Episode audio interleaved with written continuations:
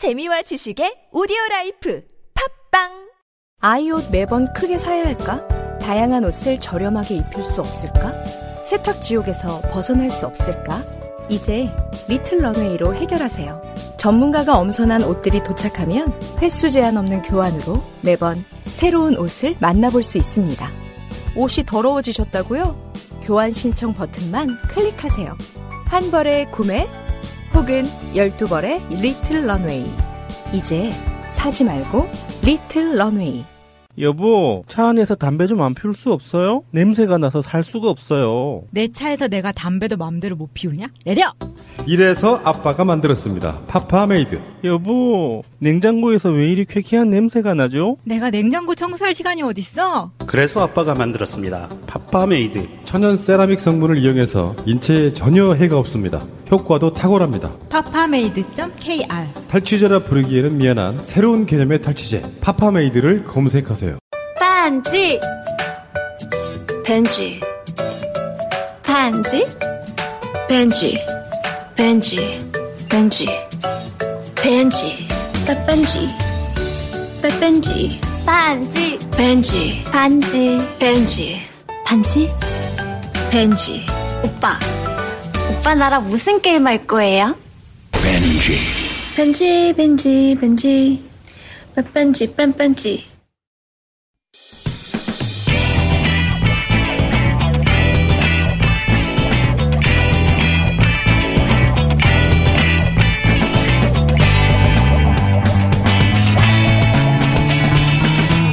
김어준의 뉴스 공장. 어제 CBS 단독 보도로 MB 청계재단 뉴라이트 측근의 수천만 원 지원이라는 기사가 나왔죠. 이 문제 더불어민주당 적폐청산위 간사를 맡고 있는 진선미 의원 연결해서 잠깐 어떤 의미인지 짚어보겠습니다. 안녕하세요, 의원님. 네, 안녕하세요. 처음 불러주셨네요. 아, 그렇습니까? 네. 그런 것 같습니다. 적파, 적폐청산위원회에 계시니까 앞으로 자주 모시도록 하고 이게 이제 무슨 내용인지 간단하게 좀 정리를 해 주십시오.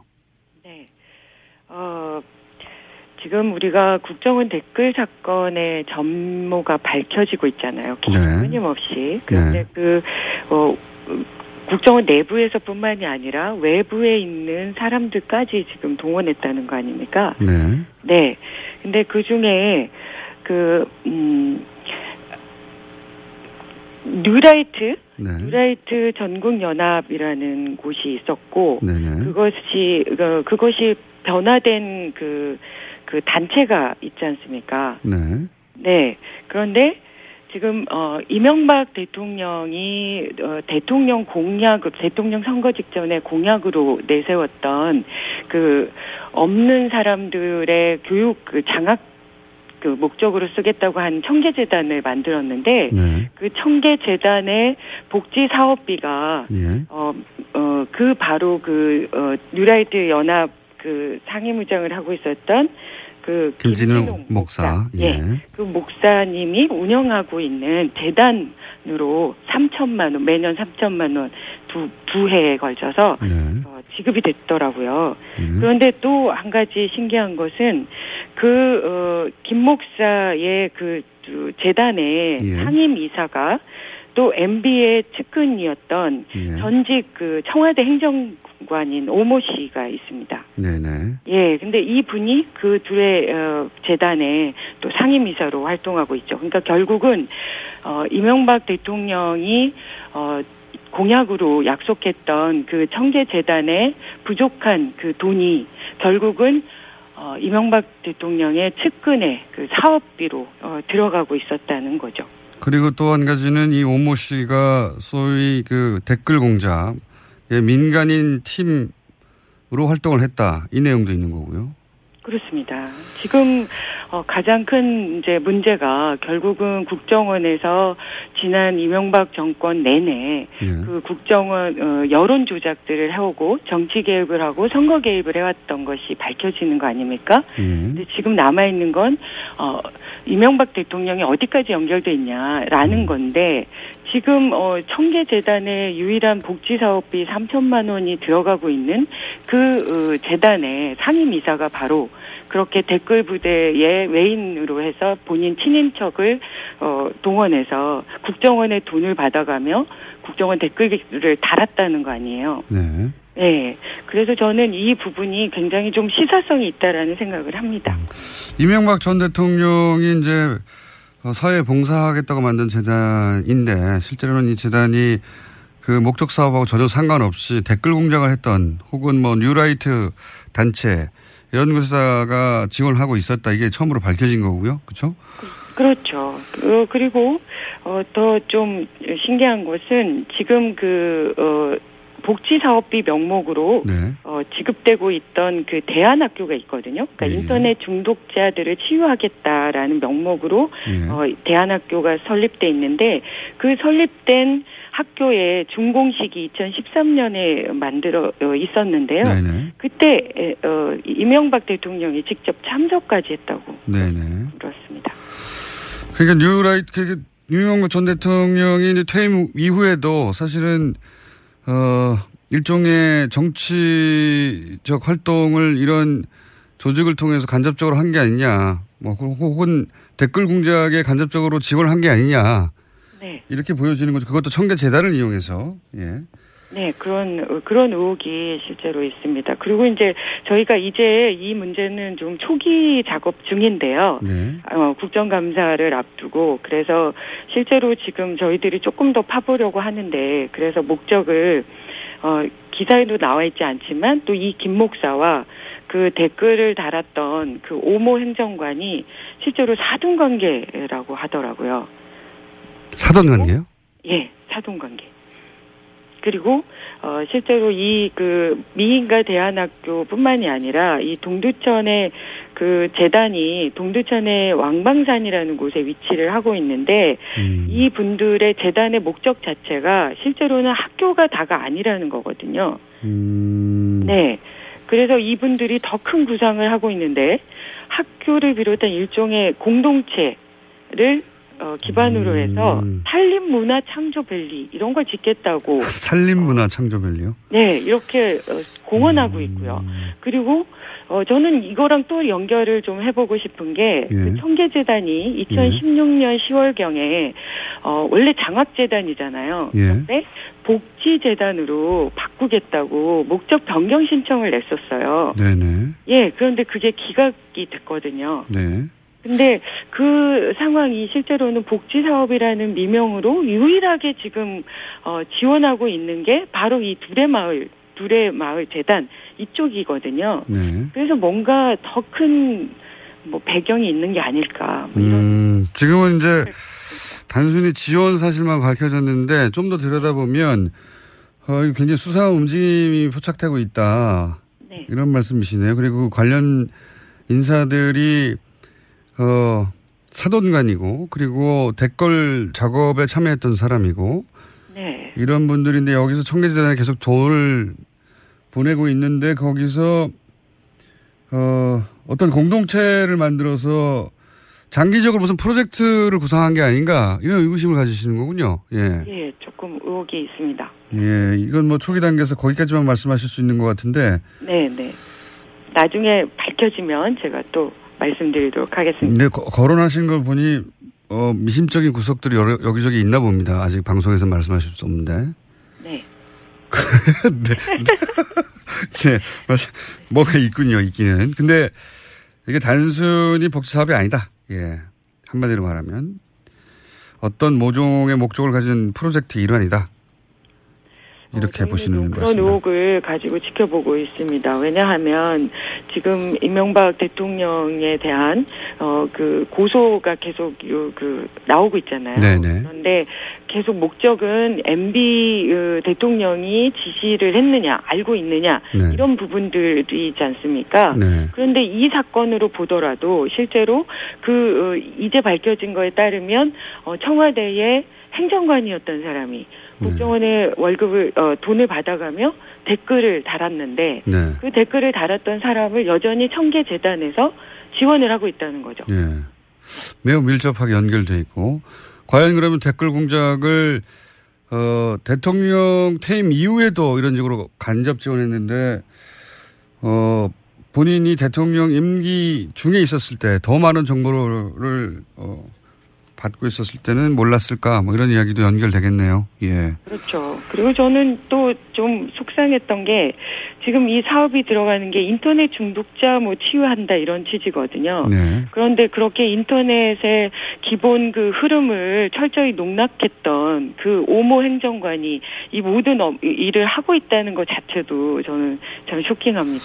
댓글을 쓰다가 스스로 중독돼 버린 거 아닐까요? 그래서 중독을 치유하기. 치유를 하겠다는 거잖아요. 본인이 치유를 받고 있으면 모르겠는데. 예. 아니 그러니까 그 치유 센터를 만들어서 본인도 이제 치유를 받고 이런 자가복지 프로그램 아닐까요? 자, 오늘 여기까지 하겠습니다. 그런데 이제 기사에 나오지 않은 어 사돈 관계일 뿐만 아니라 뭔가 별도의 프로젝트가 진행 중인 것 같다. 이건 한번 조사해 봐야 되겠다. 이런 말씀으로 이해했습니다. 오늘 여기까지 드릴게요. 네, 고맙습니다. 네, 지금까지 적폐청산위원회 간사 진선미 의원이었습니다.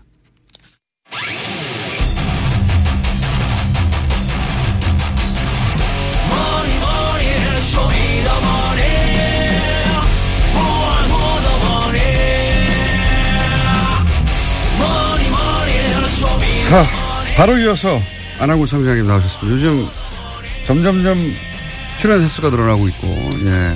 거론할 수 있는, 어, 주제들이 점점점 늘어나고 있고, 본인의 전공 분야가 자꾸자꾸 뉴스로 나오고 있습니다. 지, 지난 시간부터 저희가 표적 세무조사 얘기하려고 했는데 나오 계시군요. 안영구 선생님 안녕하십니까? 안녕하십니까. 인사도 없이 왜냐면 좀 전부터 계속 앉아 계셔가지고 제가 소개했다고 착각하고 있었습니다. 어, 표적 세무조사 예. 얘기를 지난주부터 했는데 마침 또 표적 세무조사 이야기가 불거지기 시작했어요. 예, 그렇습니다.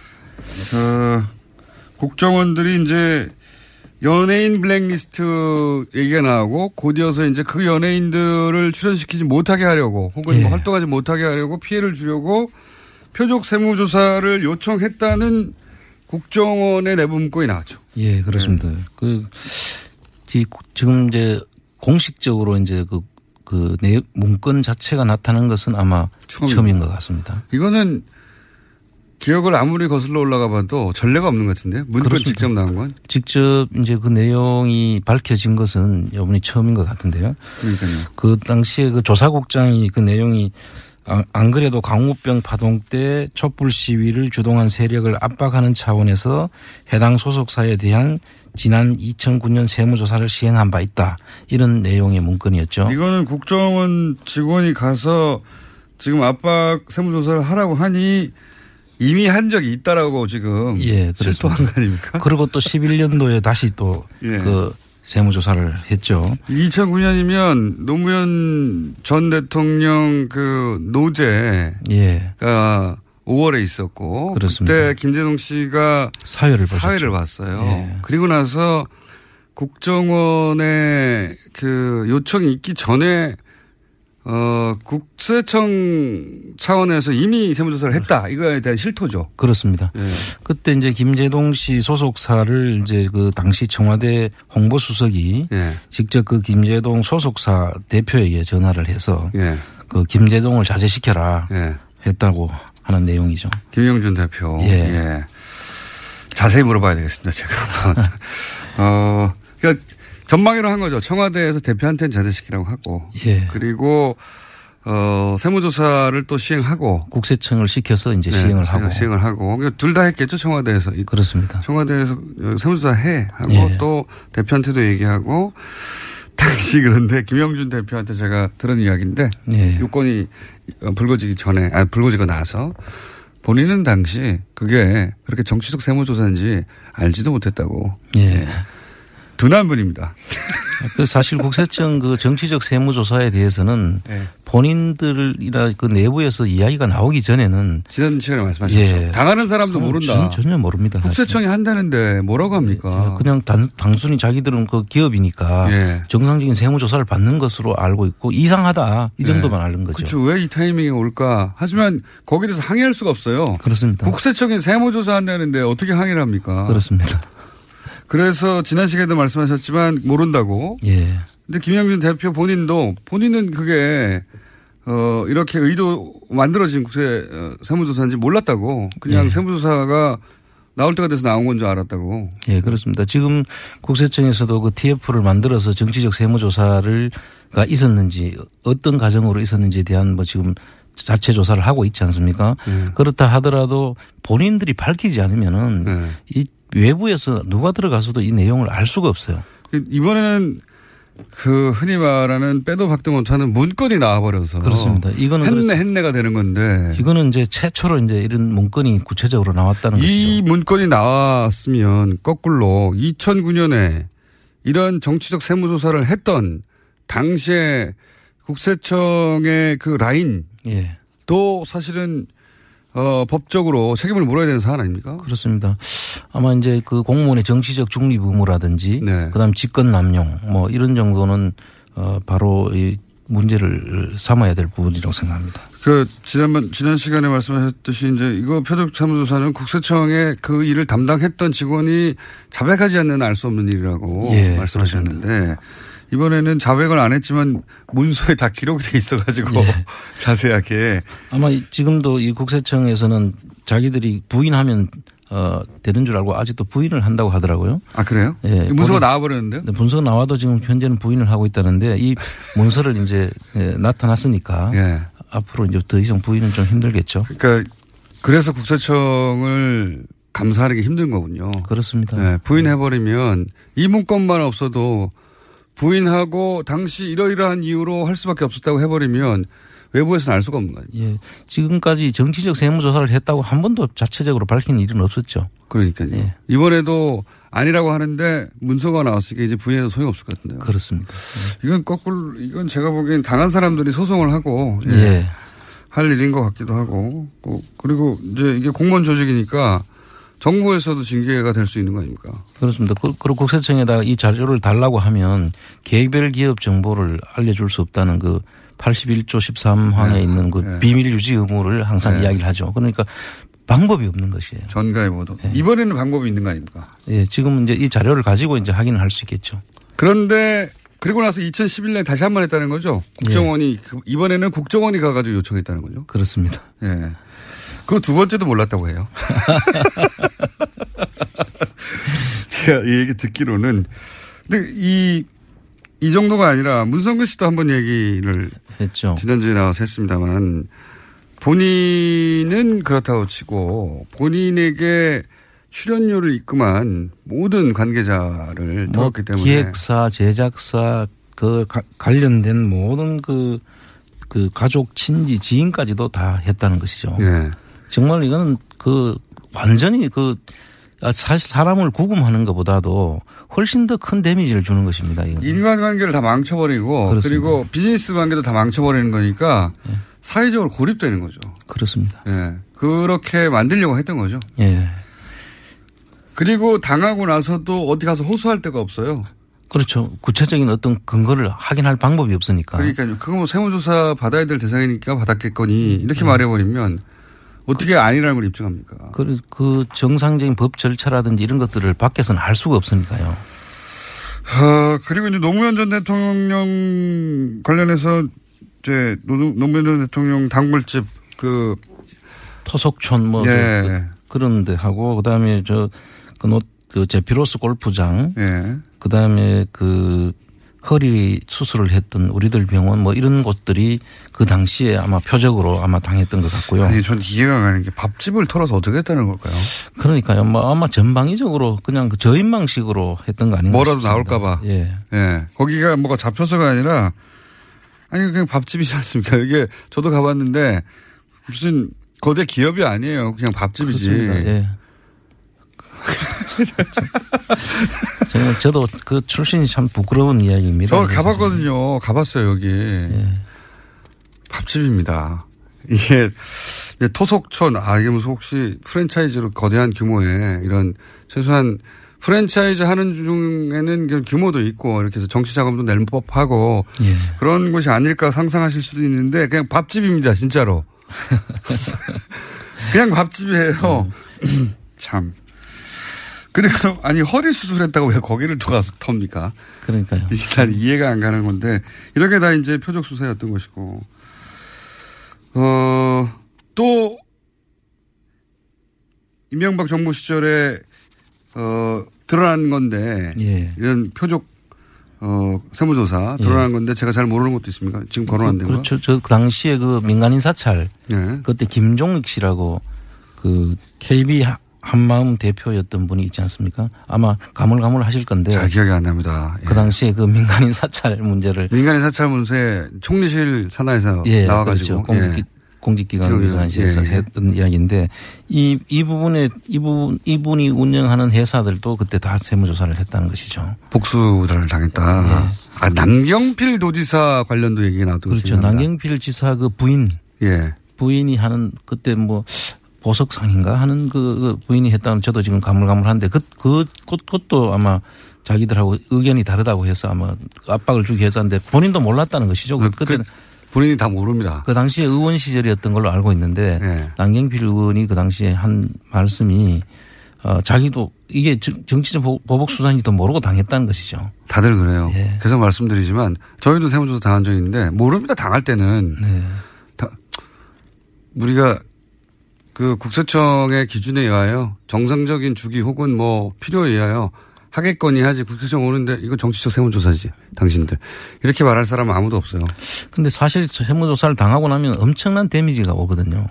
그리고 이 거래처까지 다 하기 때문에 실제로 거래를 안 하려고 합니다. 그럼. 예, 아, 아예 거래가 단절이 돼 버립니다. 뭐 그러니까 무슨 탈세를 해서가 아니라 일단 회사 업무가 상당 정도 지- 정지될 정도고요. 그렇습니다. 받으시기 때문에 그 저 저 업체하고 거래를 했을 때 내가 세무조사를 당할 수 있다고 생각하면 누가 거기에 거래를 하겠습니까? 그렇게 자꾸 이제 세무조사하면 야 돈을 안 숨겼으면 아무 문제 없지 예. 탈세 안 했으면 아무 문제 없지라고 말하지 한번 당해보세요. 그게 그런가? 그렇지가 않습니다. 전혀 그렇지 않습니다. 예. 저희도 추징금을 낸 적이 없는데도 불구하고 한 번 당하면 아주 괴로워요. 예, 뭐 돈의 세금을 더 추징당하는 게 문제가 아니고 아예 거래 자체를 끊어버리기 때문에 아, 저기는 찍힌 곳이구나. 그렇습니다. 이렇게 주변에서 생각하기 때문에요. 박근혜 정부 시절에도 없었을 리가 없지 않습니까? 아 그럼요. 박근혜 세무조 때도 세무조사를 어, 한 것이 여러 가지 경우가 있는데요. 예, 의심이 간다. 의심이, 의심이 가는 곳이 그 당시에 그 CJ ENM에서 예. 그, 그 CJ ENM에서 만든 것이 이제 강해, 그 다음에 변호인, 아, 노무현 전 대통령을 떠올린다고 하는 예, 예, 그런, 그런, 영화들. 영화들이었고, 예. 그 다음에 그 SNL이라고 하는 그, 그, 그 그렇죠. 정치 풍자. 풍자 그걸 하는 곳이죠. 예. 그것, 그것에 또 대해서 이제 전부 다 그걸 자- 만들었다고 해가지고 그 계열사들을 다 조사를 했죠. 근데 이 정도 되면 이건 대기업이기 때문에 예. 정기 세무조사가 아니겠냐 말할 수 있지 그런데 않습니까? 사실은 그게 왜 이제 정치적 세무조사를 보느냐 하면 그 전에 정기 세무조사를 7개월 전에 받았는데 그 다음에 7개월? 돌아서서 7개월 후에 심층 조사를 하는 거예요. 그러면 이 아. 정상적인 경우에는 보통 한 번 조사를 하면은 한 네. 5년 정도는 그냥 네. 지나가거든요. 7개월이요. 7개월 만에 다시 또 조사를 했다는 것이.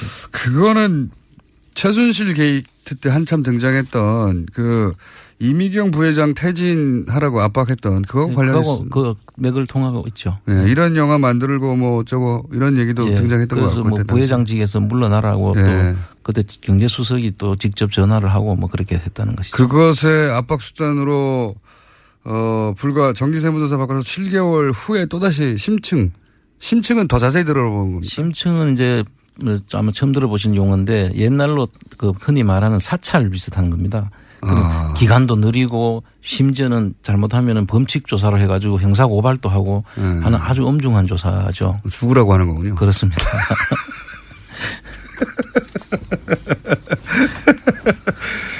네, 당한 당한 어 CJ ENM은 고통스러웠겠지만 예. 지금 지나고 나서 저희가 이제 어 얘기를 하다 보니 죽으라고 하는 예. 어. 그 말고도 또 많이 있죠. 또 있습니까? 예, 그뭐 다음 카카오 같은 경우도 그렇고요. 아, 다음 카카오 그때 이제 저런 게 있었죠. 뭐 압수수색 영장을 발부해야 예. 줄 자료를 줄 수 있다. 없다 자료를 줄 수 있다 없다. 그리고 이분들이 그때 당시 메르스 관련해서 이제 정권에 좀 부정적인 기사를 이제 내보내 표출했다고 해서 음. 미운털이 바뀌었다고 그렇게 이제 보는 것이죠. 그럴 가, 개연성이 높다. 예. 네. 또 그- 그러고도 뭐 많습니다. 뭐 최순실 관련한 보도를 막기 위해서 JTBC에 대한 세무조사 의혹이라든지 아, 그다음- JTBC 세무조사가 그 당시 그 시점쯤에 있었습니다. 예 그렇습니다. 그럴 법하네요. 예. 개연성이 있네요. 예. 그리고 이제 그 광고 회사의 포레카라고 포스코 예. 그 회사 자, 자회사가 있었지 않습니까? 그거를 자기 특정인에게 팔라고 네. 안, 안 팔면은 세무조사 시키겠다고 협박까지 아, 맞습니다. 했던 남의 회사 뺏으려고 했던. 예. 예. 자기들이 대기업 광고를 먹어야 하는데 예. 대기업 뭐 광고를 먹으려면 이제 광고 회사가 있어야 되는데 신생 광고 회사는로는 그럴 수 없을 것 같으니까 이제 포스코 계열의 광고 회사 포레카를 그렇습니다. 다른 컴투게더 예. 회사가 어 인수하는 걸로 돼 있는데 그걸 내놓으라고 예. 아무런 근거 없이 내놓으라고 강도죠 강도. 예. 안 내놓으면 세무조사하겠다. 이건 뭐 표적 세무조사 확실한. 그렇죠. 그리고 또, 또 있습니다. 그 당시에 정유라하고 같이 승마협회 했던 그 승마 선수의 아버지가 하는 회사를 세무조사를 했다고 하더라고요. 직접 그래요? 제가 들은 이야기입니다. 이 얘기는. 그러니까 승마협회 간부가 있는데 승마협회, 승마협회 선수, 승마 선수가 그때 정유라하고 이제 같은 그 1, 2등을 다투어서 경쟁, 오히려 예. 1등이 됐는데도 정유라 때문에 이제 그 밀려난 아 그래서 막 최순실 항의하고 막 어, 하던 그런 예 난리쳐서 결국 그렇죠. 예. 그 아버지가 하는 회사가 있는데 아 1등한 선수의 아버지 회사 그렇습니다. 예. 그 회사를 세무조사를 시켰다는 것이죠. 그걸 하소연을 하더라고요, 저한테. 이건 진짜 든- 이 사례 중에 가장 골 때리네요. 그렇습니다. 그뭐 전방위적으로 그 다 이 관련된 회사들은 어떤 방식으로든지 다 했다는 것이죠. 근데 다른 내용 건, 예, 다른 건 그나마. 정, 정치적인 의도 이렇게 뭐 연결할 수 있을지 모르겠지만 자기 딸하고 예, 승마대회 나가서 1, 2등을 다투는 선수 1등 선수의 아버지 회사를 국세청을 동원해서 턴다는 거는 이건 야 그 이제 검찰이나 이런 쪽에서 나서면은 드러나기라도 하지만 예. 국세청을 아까 말씀하셨듯이 국세청을 통해서 세무조사를 시키면 이 세무조사는 사실 밖에서 정상적인 세무조사인지 정치적인 세무조사인지를 알 수가 없거든요. 알 수가 없죠. 그래서 이 방법을 쓰는 것 같습니다. 그러면 이, 이 사례는 아직 많습니다. 많은데 저희가 또 시간이 거의 다, 돼- 다 돼가네요. 이렇게 그 국세청이 국세청은 그래서 정의로운가 라는 예. 책을 쓰신 거죠. 국세청이 생각만큼 정의롭지 않은 짓을 많이 했다는 말씀 아닙니까? 사실 좀 제가 그, 그 내용 속에 있는 것들은 이 국세청을 좀 제대로 알리면서 우리 국민들도 이 눈을 부릅뜨고 한번 지켜보도록 하고 그래야 제대로 된 행정을 할 수가 있죠. 국세청이야말로 실제 권력의 이런 도구가 오랜 세월 되어왔지만 한 번도 그걸로 단죄받지는 않았다. 검찰도 국정원도 이런 사- 어, 막강한 사정기관조차도 기본적으로 완전하지는 않더라도 예. 책- 법적 책임을 얻고 단죄받고 하는 과정이 있었는데 국세청은 항상 청정 지역이었거든요. 그렇습니다. 예. 그런 의미에서 이제 국세청장을 지내신 분으로서 국세청도 이제 개혁의 타이밍이다. 예, 사실 뭐 오래전부터 그런 이야기는 있어 왔지만 한 번도 제대로 된 개혁이 없었죠. 그래서 이제 이, 요번 기회에 스스로가 개혁하는 모습을 보여줘야 된다고 저는 생각을 합니다. 한 가지 사례만 더 얘기하고 오늘 여기까지 하고 다음 주는 저희가 매주 월요일 주진우 기자와 안 청장님의 어, 인명과학 프로젝트가 있는데 다음 다음 주는 월요일이 아니고 어 나중에 알려드릴게요. 비밀입니다. 제가 말하려고 그랬더니 저희 PD가 극적 효과를 나중에 얘기하라고 지금 발버둥 치고 있는데 밖에서 예. 참 철썩거리네요. 나중에 알려드리고요.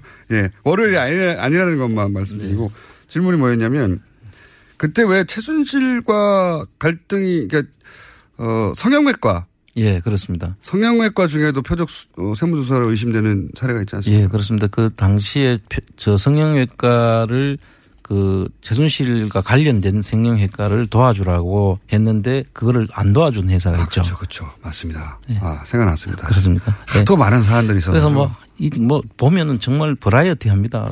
방법들이. 그 MB 시절하고 또, 또 다른 차원이네요. 그렇습니다. MB 시절은 기본적으로 정치적인 세무조사였다면, 어, 최순실 박근혜 시대에는 최순실의 심기를 건드린다든가 최순실의 사익을 해친다든가 이권 개입형 뭐 예. 이런 것들까지 다 있죠. 이권 개입 그 기- 딸이 1등 딸의 경쟁 대사 아버지 야 국세청이 그 역할을 적극적으로 도와주는 수족의 역할을 지금, 했다는 거니까 지금 드러나는 사실로 보면 참 그 국세청이 부끄러운 낯, 미- 낯이 다 보이는 거죠. 자기들이 직접 나서서 할 일은 아닌데. 알겠습니다. 국세청도 자유롭지 못하다. 예. 그 얘기 앞으로도 당분간 이어가겠습니다. 오늘 여기까지 하겠습니다.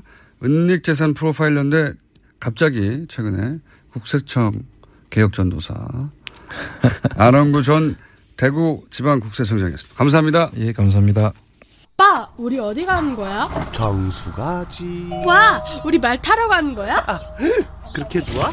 고민하지 말고 장수로 오세요. 온 가족이 즐기는 승마 체험과 국내 최대 규모의 말역사 체험관 등 장수에는 정말 볼 것, 누릴 것들이 넘쳐난답니다. 말의 심장 소리를 직접 느껴보는 장수에서의 하룬 여행. 장수는 항상 가까이 있습니다. 주말 여행은 장수로. 승마 체험 예약은 063-350-5486. 아, 아, 또 목에 걸렸어. 왜 작은 건 없지? 그럴 땐 더 알티지 오메가 3. 스마트폰을 너무 많이 봤나 봐. 눈이 너무 건조하네. 그럴 땐 더 알티지 오메가 3. 아, 손발도 저려. 그럴 땐 더 알티지 오메가 3.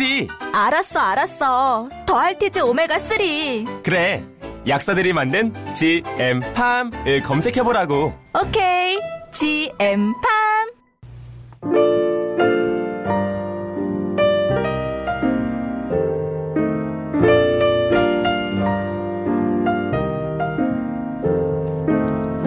불친절한 AS.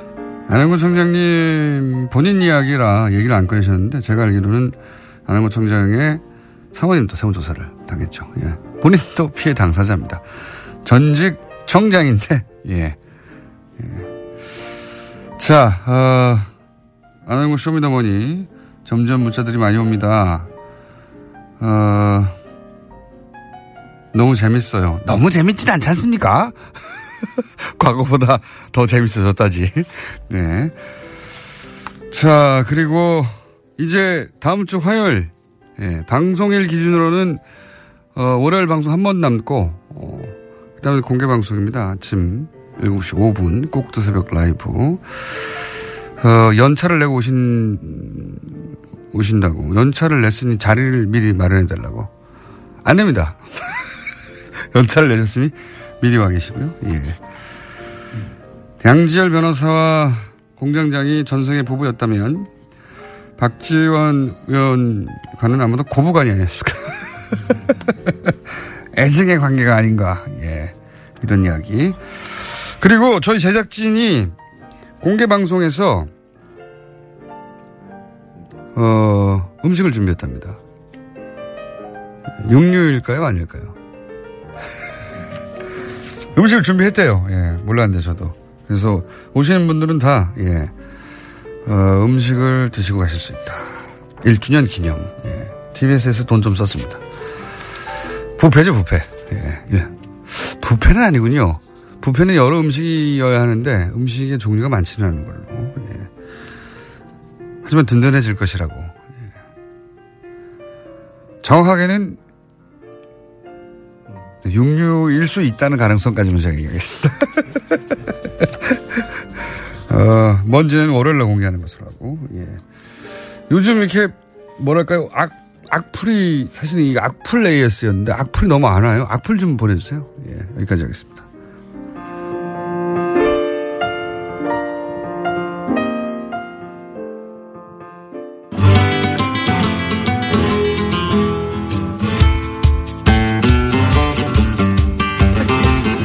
자, 까칠한 미식가 황교익 마칼렘 씨 나오셨습니다. 안녕하십니까. 안녕하세요. 예. 홍교입니다. 어, 지난주에 안 오셨잖아요. 못 나왔죠. 예. 밀렸어요. 저희가 중요한 인터뷰들이 있어서, 어, 그때 문자가 많이 왔다는 거 아십니까? 오늘 방송 너무 재밌어요. 이런 문자가 미리 왔다는 거. 예. 그래요? 댓글 부대를 운영하시는 걸로. 아, 이 교육이 좀 덜 된. 타이밍 비슷하게 와야 되는데. 그렇죠. 제 목소리가 나오면 이렇게 네. 달아야 되는데. 아, 최소한 목소리가 나온 직후에 나와야 되는데 네. 목소리가 아예 안 나오는 날인데 그 시간대에 막 왔어요. 어, 국정원만큼은 못합니다, 제가. 타이밍을 잘 맞춰야 되는데. 문성근 씨에게 그때 당시에 시간이. 아, 그래요. 그, 그 문성근 배우가 나온다고 해서 제가 밀렸습니다. 예. 그래- 그럼 뭔 이야기를 할까 그러다가 그 문성근 배우가 예전에 나왔던 영화 어, 경과장 가는 길이라고 있어요. 아. 1991년 음, 작품인데 그 인상적인 강- 영화였습니다. 예, 강수연 씨하고 같이 예. 이렇게 나왔었죠. 문성근 씨가 어 문성근 씨를 직접 만나본 분은 아시겠지만 굉장히 신사적인 분이거든요. 네. 그렇죠. 예. 그리고 굉장히 정의롭고 모범적이고 신사적이고 근데 영화에서는 대부분 깡패, 약간 비열한, 비열한, 쪼잔한 범죄자 이렇게 나와서 근데 그게 잘 어울려요. 아니 그 그렇게 여- 연기를 잘하는 거예요. 아, 그렇죠. 실제로. 그, 그 비열한 깡패 두목 뭐 네, 이런 그런 거 역할은 정말 잘하죠. 눈빛이 그냥 네. 정말 비열한 인간처럼 보이기도 하고. 제가 막 알기로는 그 부산 지역에서 한번 출마하신 적 있지 않습니까? 네, 예. 그때 집중적으로 케이블에서 본인이 역할했던 강간범 역할 영화가 집중적으로 방영됐다고 저는 알고 있습니다. 야, 그런 식으로 하는구나. 제가 알기로는 그래요. 근데 그, 그 영화, 경마장 가는 길에 그 영화 원작이 이제 하일지의 소설인데 네. 그 하일지의 소설에 경마장은 안 나와요. 어, 제목은 경마장 가는 길인데. 경마장 안 나옵니다. 그때 뭐 큰 경마- 화제가 됐던 영화예요. 네, 그래서 뭐 경마장 시리즈가 있어요. 그런데 경마장 가는 길에 그게도 이제 그 R이라는 그 이니셜로 나와요. 주인공 이름을. 어, 여자 주인공은 네. J이고. 뭐 유학하고 돌아왔던 거예요. 맞습니다. 네. 어, 그 쪼잔한 그 사람으로 나오죠. 어, 남자가. 프랑스에서 이제 공부했는데 프랑스 유부남으로 프랑스에 갔는데 거기서 네. 참고로 예. 문성근 씨는 불어를 한마디도 못합니다.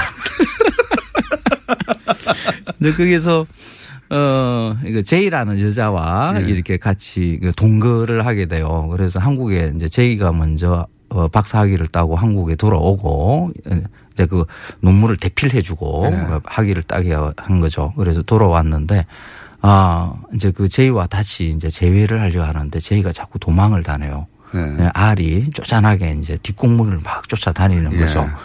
어, 그, 그 내용이 전부예요.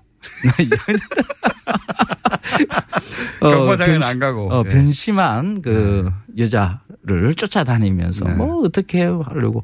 근데 그. 어떻게 하려고. 근데 그게 주인공 R은 그 예. 계속해서 여기저기서 음식을 먹는데 네. 어, 뭐 서울에서 뭐 안동에서 뭐 여기저기 옮겨 다니면서 음식 먹는데 꼭 육개장만 먹어요. 아, 그래서 육개장이 주제군요. 예. 문성근 씨, 어, 블랙리스트 문건 발견 기념 육개장의 기원에 대해서. 네. 아, 이거 그- 육개장은 진짜 우리 전통 음식 맞습니까? 하도 동심이 많이 깨져가지고. 뭐 옛날부터 먹었던 음식이라고 볼 수가 있어요. 그러니까 육개장이라는 말은 그 게장, 예. 그러니까 게장국, 어 개고기로 끓였던 그 음식과 유사하게 어 소로 끓인 음식이다 해서 이제 육개장이라는 예. 이름이 붙은 거죠.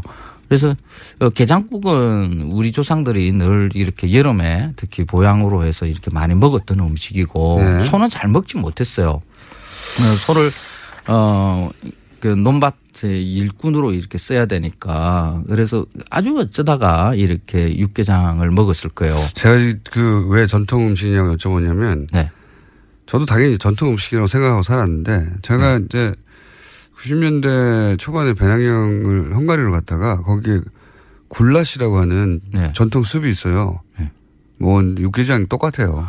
근데 소고기에다가 똑같아요 거의 진짜. 어, 마늘, 파, 고춧가루 조금 넣고 네. 여러 가지의 뭐 고사리나 숙주나 뭐 이런 거 넣으면 다 그게 그 맛인 거죠. 근데 이제 비싼 음식은 많을 거예요. 헝가리가 마자르 중앙아시아에서 너무 아시아 저희 우리도 중앙아시아에서 이동했다고 하니까 그 지역 주변 인종 민족들은 다 이걸 먹지 않을까 싶어서. 아유, 뭐, 그, 그, 소가 있으면 네. 다 비슷하게 끓이는 음식 이렇게 봐야 돼요. 근데 어쨌든 우리나라에서 오래전부터 먹었던 건 예, 확실하다. 그렇죠. 예. 근데 이 소설에서 어, 보면 아주 재미난 네, 그 대사가 하나 가 나와요. 네. 뭐 영화에서도 이제 이 장면이 굉장히 인상 인상적인데 예, 알이 자꾸 도망 다니는 제이한테 하는 말이 이래요.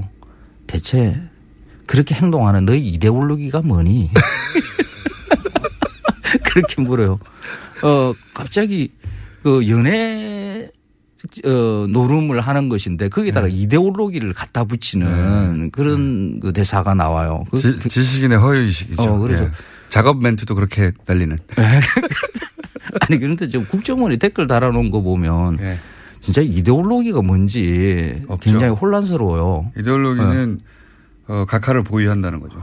아, 뭔가 뭐 정치적인 그 스탠스가 있어야 그게 뭐 이해가 되고 할 건데 그거는 뭐 이해도 안 되는 그런 것들이 붙어 있어 가지고 그게 딱 어, 떠올라요. 근데 이 육개장이라는 음식은 집에서는 보통 어 어디 그 주부가 멀리 갈 때 이렇게 그한 바퀴서 이렇게 밖에서요 뭡니까 선생님. 아 그런가요? 한 동이 이렇게 끓여놔 놓고 그냥 내내 먹게끔 하는 음식이죠.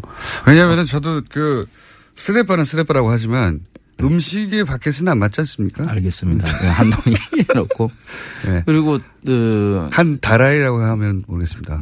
그 장례 식당에 가면 이 육개장들을 당연히 먹어요. 예. 어 그래서 어 제가 그 주변의 분들한테 많이 여쭤봤어요. 경상도, 전라도, 충청도 뭐 저도 이제 이 정도 나이 되니까 장례식장 갈 일이 많습니다. 아 맞습니다. 네, 전국적으로 조금씩 맛이 달라요. 그러죠. 네. 그 다니면서 그 저는 다 장례식장 모든 장례식장이 육개장을 낸다는 것에 좀 신비로운 거예요. 그러네요. 생각해 보니까 왜왜 육개장일까요? 어, 상날에 네. 육개장을 먹는 것인가. 네. 그래서 왜 그렇습니까? 그래서 뭐 무슨 문화적인 맥락이 있는가 뭐 이렇게 추적도 해보고 뭐 옛날부터 그랬는가 뭐 추적을 해봤는데 그런 거는 없더라고요. 그왜 제 생각은? 이렇습니다. 예. 육개장은 그 간으로 보아 밥과 육개장만 있어도 별다른 반찬 없이 후다닥 되거든요.